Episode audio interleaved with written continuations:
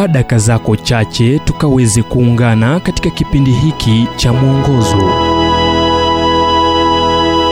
Nam, tuangazie ushawishi wa upole dhidi ya marekebisho ya kikatili.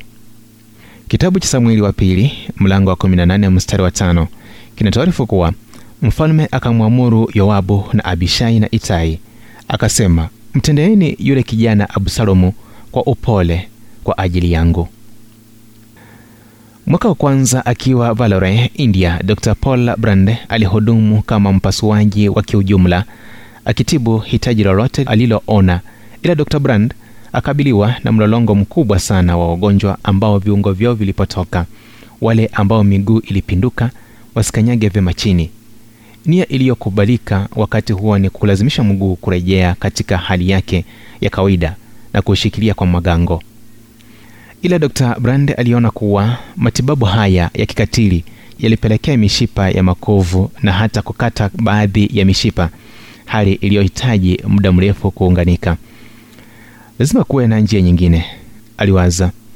Dr Brand alianza kutengeneza kwa upole na kufanya miguu iliyolemaa kwa nafasi yake na kisha kuiweka kwenye chombo kilichobuniwa cha chuma za kuyeyuka hadi inapopona polepole, akishinda vita vya ulemavu. Katika kitabu chake alichoandika na Philipo Yansi kilichoitwa Gift of Pain, Brand anasema nilisoma kanuni za misingi ya utendaji kazi wa seli za viumbe hai, yani cell physiology. Ushawishi wa upole unafanya vyema kuliko marekebisho ya kikatili. Daudi alijua kuwa ushawishi kwa upole unafanya vyema kuliko marekebisho ya kikatili, hivyo akashauri, mtendeeni yule kijana Absalomu kwa upole.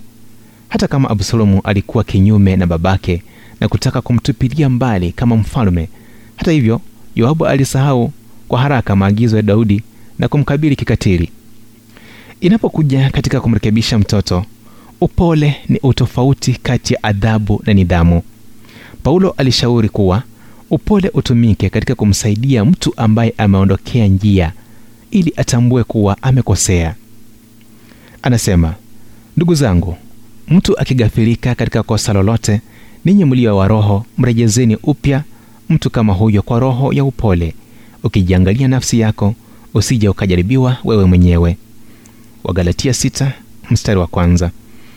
Dr Brand alisema kweli, ushawishi wa upole ni bora zaidi kuliko marekebisho ya kikatili, iwe katika kurekebisha ulemavu wa mguu au tabia za mtu ambaye amechagua njia mbovu maishani. Upole unafanya vyema. Ujumbe huu umetafsiriwa kutoka kitabu kwa jina Strength for Today and Bright Hope for Tomorrow kilichoandikwa na Dr. Harold Sala wa Guidelines International na kuletwa kwako nami Emmanuel Oyansi.